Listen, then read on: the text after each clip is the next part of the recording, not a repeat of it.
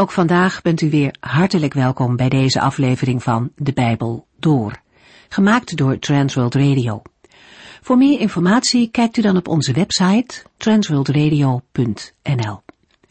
In deze serie gaat u in vijf jaar tijd met ons de Bijbel door, van Genesis 1 tot en met het laatste vers in Openbaring 22. U kunt vandaag verder luisteren naar de woorden van de profeet Jezaja. In hoofdstuk 58 komt het onderwerp vasten aan bod. Mensen vragen zich af wat het voor zin heeft om te vasten en zich te verootmoedigen, omdat het lijkt alsof God er niets mee doet. Het antwoord is duidelijk. Het vasten is een uiterlijk gebeuren geworden. En daarom antwoordt de Heer niet. Want hoewel het vroom lijkt, gunt men arbeiders bijvoorbeeld geen tijd om te vasten en te bidden. Integendeel, die worden opgejaagd om nog meer te presteren. Mensen kunnen niet verwachten dat God hun gebeden verhoort als zij zelf onverschillig zijn voor de nood van de mensen om hen heen. De Heere kijkt dwars door het uitwendige heen, daar draait het dus niet om. Het gaat erom dat mensen breken met hun zonde en niet langer onrechtvaardig zijn ten opzichte van hun volksgenoten. Opvallend is ook de opdracht om geen kwaad van anderen te spreken en niet met de vinger te wijzen. In plaats daarvan wil de Heere dat zijn volk oog krijgt voor de mensen die het moeilijk hebben en gebrek lijden. Zij moeten een helpende hand bieden waar mogelijk. Dan zal de Heere ook naar hen gaan luisteren. Maar zolang zij hun eigen gang blijven gaan, blijft het stil. De Heere is duidelijk een andere God dan alle afgoden en alle andere religies. Rituelen brengen een mens niet in een goed blaadje bij de Heere. Dat is de manier waarop afgoden gediend worden, alsof ze te manipuleren zijn. Ware godsdienst is bedoeld als dankbaarheid voor de verlossing en niet als middel om iets gedaan te krijgen. Het gaat in Jesaja 58 dan ook niet om een afwijzing van gebruiken rondom het vasten en het houden van de Sabbat, maar om de manier waarop mensen zich aan deze gebruiken houden. Jesaja 59 is het laatste hoofdstuk van het gedeelte dat handelt over morele vermaningen aan het adres van Juda. En daarbij wordt de ongerechtigheid van het volk tegenover de rechtvaardigheid van de Heere geplaatst. In Jesaja 56 tot en met 59 stonden de zonden en aanklachten tegen Israël centraal. In de hoofdstukken die nu volgen gaat het over de verlossing en het herstel dat de Heere zal bewerken.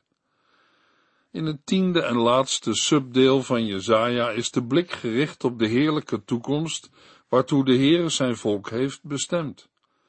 In Jezaja 60 tot en met 62 gaat het daarbij vooral om het herstel van Sion.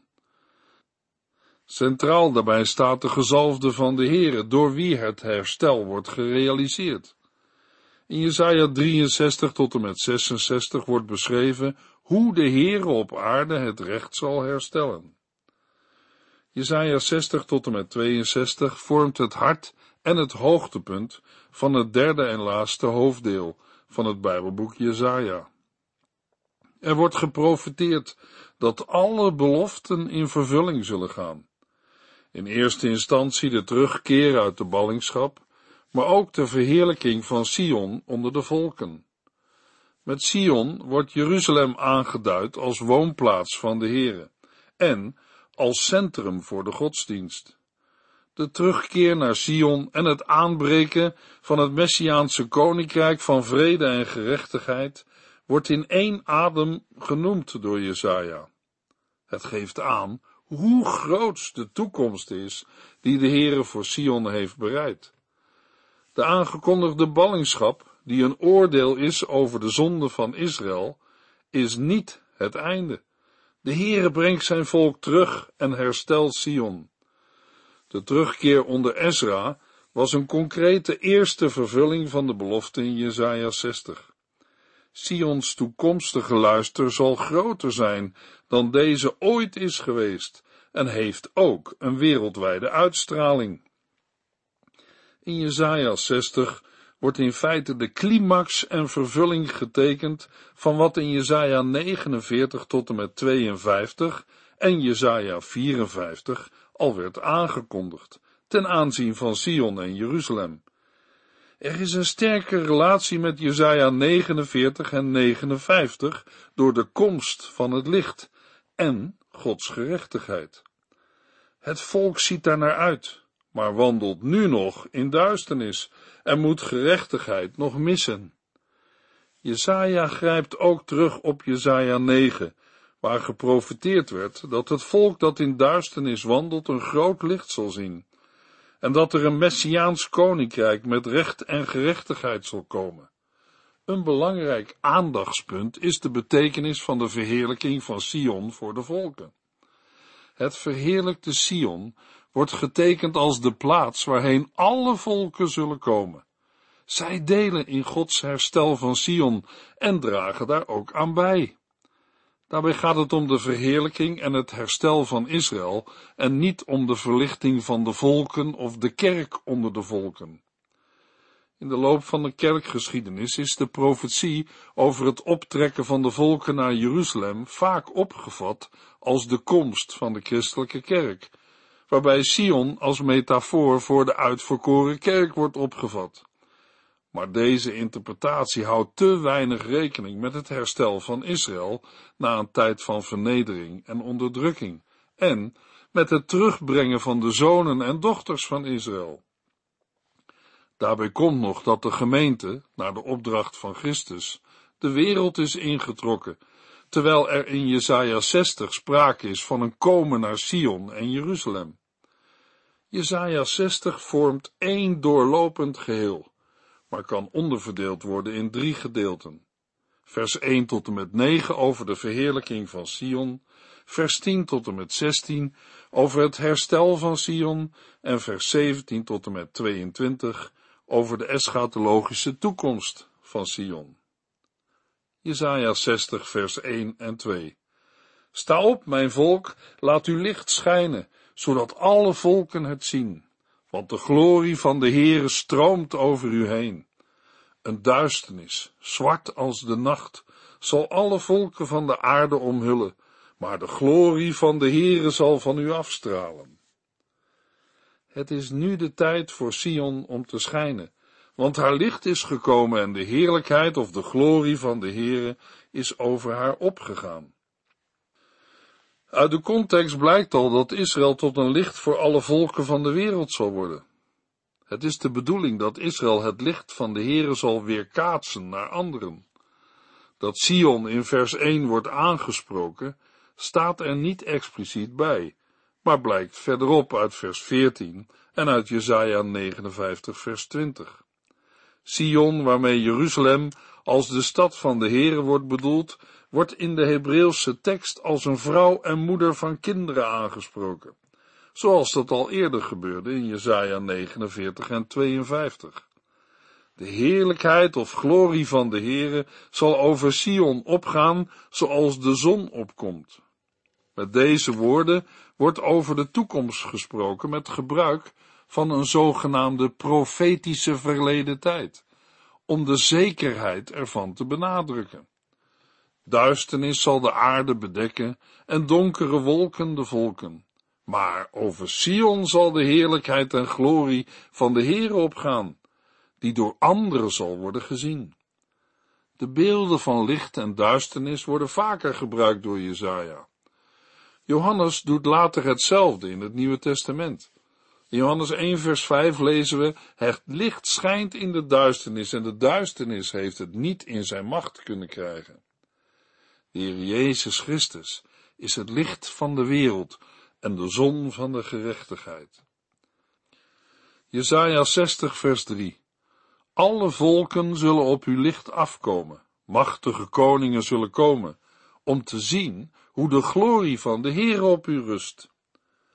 Doordat de heerlijkheid en glorie van de Heere over Sion gezien zal worden, zullen volken en koningen tot dat licht komen om te zien hoe de glorie van de Heer op hen rust.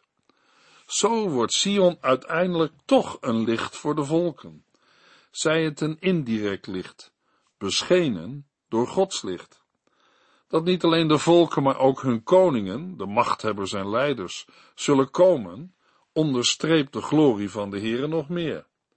Licht, glans en glorie of heerlijkheid zijn beelden voor Gods tegenwoordigheid. In Jesaja 2 staat dat de volken op zullen trekken naar Sion en Jeruzalem om Gods wegen te leren kennen, omdat de Heere vanuit Sion de hele wereld zal onderwijzen en regeren, want uit Sion zal de wet uitgaan.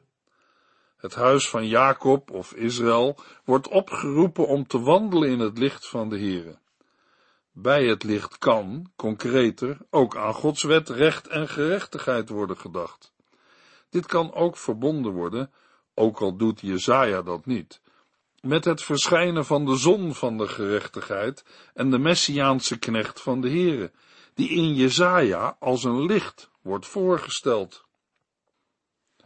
Jezaja 60 vers 4 en 5 Sla uw ogen omhoog en kijk, want uw zonen en dochters komen vanuit verre landen terug naar huis. Uw ogen zullen glinsteren van vreugde, uw hart zal trillen van blijdschap, want kooplui uit de hele wereld zullen naar u toestromen en u de rijkdommen van vele landen brengen. Sion, Jeruzalem moet kijken, dan zal ze zien dat al haar zonen en dochters naar haar toe komen. Ze komen van ver en worden zelfs gedragen. Niemand blijft achter. We moeten deze woorden lezen tegen de achtergrond van Jesaja 49 vers 22 en 23, waar geprofeteerd wordt dat Sions kinderen door de volken teruggebracht en op de schouder gedragen zullen worden, terwijl koningen en koninginnen hen zullen dienen en in al hun behoeften zullen voorzien. De volken helpen mee met de terugkeer en nemen niet langer een vijandige houding aan. Sion zal het zien en hun ogen zullen glinsteren van vreugde en haar hart zal trillen van blijdschap, dat de rijkdommen van vele landen tot haar komen. Luisteraar, de grootste opwekking ligt nog in de toekomst. Dat wil zeggen, de grootste ommekeer en terugkeer naar de Heere God. In Romeinen 11 vers 15 zegt Paulus, toen God zich van hen, Israël, afkeerde, betekende dit dat hij zich naar de rest van de wereld keerde om hun zijn redding aan te bieden. En wanneer hij hen dan opnieuw in zijn genade aanneemt, zal dat hun opstanding uit de dood zijn. Het zal de opstanding van het volk Israël uit de dood zijn, en Israël zal haar licht laten schijnen, zodat alle volken het zien. Want in de gemeente van Christus is er geen onderscheid meer tussen Joden en niet-Joden. Samen vormen zij het lichaam van Christus en zijn zij zijn bruid. Ook in Openbaring 21 vers 24 lezen we dezelfde dingen waarover Jezaja spreekt. De volken zullen in haar licht leven en de koningen van de aarde zullen hun rijkdom er naartoe brengen. Er komt een geweldige optocht van alle volken naar Jeruzalem. Hoe zal dat gaan gebeuren? Jesaja 60 vers 6 en 7 U zult grote aantallen kamelen zien komen, evenals dromedarissen, uit Midian en Seba en Eva, die goud en reukwerk brengen, ter meerdere eer en glorie van God. De kudden van Kedar zullen aan u worden gegeven, en de rammen van Nebajot zullen naar mijn altaar worden gebracht. Die dag zal ik mijn glorieuze tempel verheerlijken. De versen 6 en 7 beschrijven het komen over land, en de versen 8 en 9 het komen over zee. Talrijke kamelen zullen komen uit Midian, Eva en Seba, geladen met goud en wierook, om zo de roemrijke daden van de Heere te verkondigen. Midian lag bij de golf van Akaba en was bekend om zijn kamelen. Met Seba wordt waarschijnlijk het hedendaagse Jemen bedoeld. Het was bekend om zijn goud en wierook. Eva is een van de stammen van de Midianieten en Nebajot is een stam die verwant is aan Kedar. De genoemde namen komen voor als Ismaëlieten, in de stamboom van het geslacht dat Abraham bij zijn tweede vrouw Ketura verwekte. Mogelijk ligt in het noemen van de namen een verwijzing naar Abraham als vader van vele volken. Alle schapen van Kedar zullen voor de tempel in Sion worden samengebracht en zullen met de rammen van Nebajoot dienen als offerdieren voor het altaar van de Heere.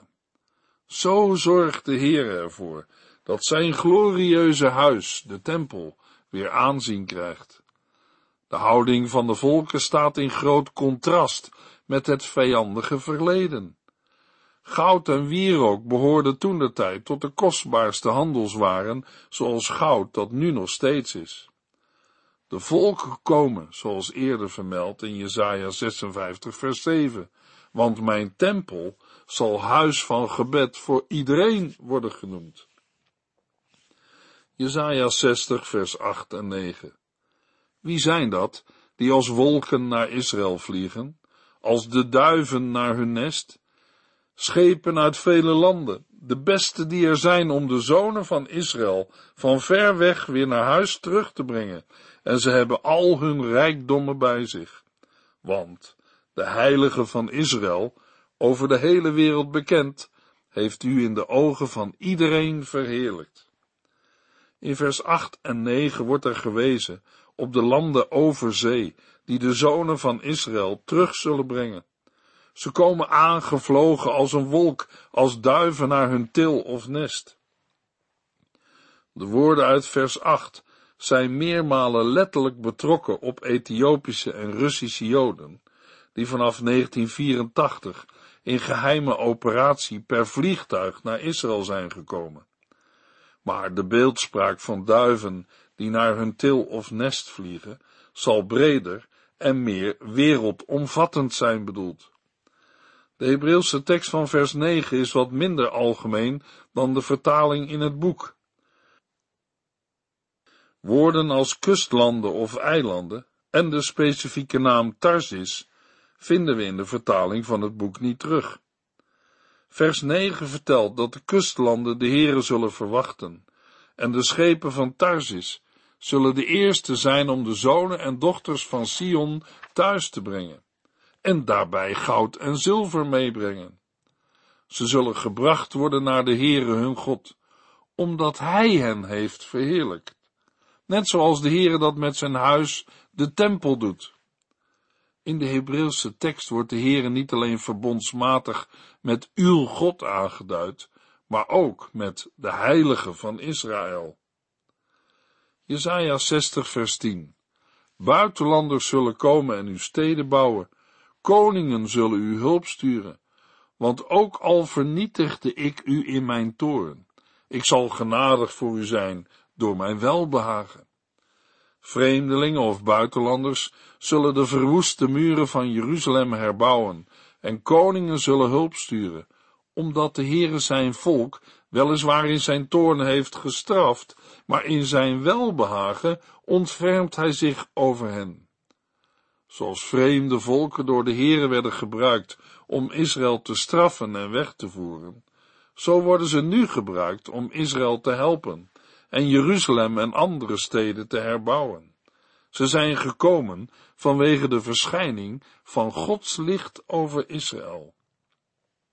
Jesaja 60 vers 11 en 12 Uw poorten zullen dag en nacht openstaan om de rijkdommen van vele landen door te laten. De koningen van de hele wereld zullen tot uw beschikking staan, want de volken die weigeren uw bondgenoot te zijn, zullen verdwijnen, ze zullen worden vernietigd. De poorten van Sion zullen dag en nacht openstaan. De poorten zijn niet meer nodig om Jeruzalem te beschermen tegen de vijand. De volken die Sion niet dienen, zullen vergaan en worden verwoest. In de woorden tot uw beschikking staan, zit ook de notie dienen van en onderwerping aan Israël. Jesaja 60 vers 13 en 14 De glorie van de Libanon zal uw eigendom zijn. De bossen met cipressen, platanen en dennenbomen, om mijn heiligdom te verfraaien. Mijn tempel zal schitterend zijn. De zonen van uw onderdrukkers zullen komen en voor u buigen. Zij zullen uw voeten kussen. Zij zullen Jeruzalem de stad van de Heere en glorieuze berg van de heilige van Israël noemen. Vanwege de verbondsrelatie betekent aantasting of miskenning van Israël ook miskenning van de Heere. De heerlijkheid van Libanon zal naar Sion worden gebracht, om Gods heiligdom te verfraaien. Met het heiligdom, de plaats van Gods voeten, wordt de tempel bedoeld. Zoals ook in Ezra 1 beschreven, dragen vreemde volken materialen aan om de tempel te herbouwen en te versieren, in dit geval hout. Libanon staat bekend om zijn ceders en cipressen. De nakomelingen van de volken die Israël onderdrukt hebben, zullen naar Sion komen en zich neerbuigen. Zij zullen Jeruzalem, de stad van de Heere, de glorieuze berg van de heilige van Israël noemen. In vers 14 wordt het dienen dat in vers 12 al werd aangekondigd, uitgewerkt. Het buigen voor Sion betekent ook een erkennen van de Heere, de God van Israël. Jesaja 60 vers 15 Eerst werd u veracht en gehaat, en niemand wilde uw vriend zijn. Nu zal aan ieder uw schoonheid blijken. Tot een vreugde voor alle generaties van de wereld zal ik u maken. Vervolgens wordt ook vers 10b uitgewerkt. Sion was verlaten en gehaat vanwege Gods grote toorn, zodat niemand erdoor wenste te reizen. Maar de Heere zal Sion voor altijd verhogen en maken tot een blijvende plaats van vreugde. Verlaten, veracht en gehaat zijn termen voor een vrouw die door haar man is verlaten. Maar Sion zal in de toekomst door de Heere tot een vreugde voor alle generaties van de wereld worden gemaakt.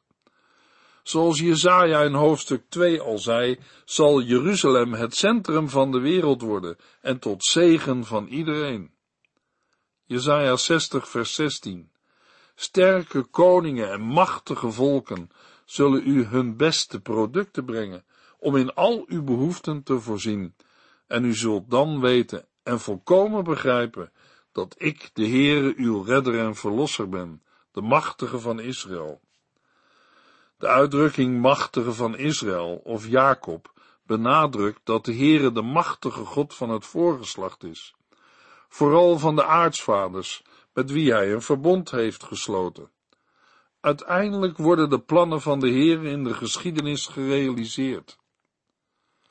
Jesaja 60 vers 17 en 18 Ik zal uw koper inruilen voor goud, uw ijzer voor zilver, uw hout voor koper, uw stenen voor ijzer.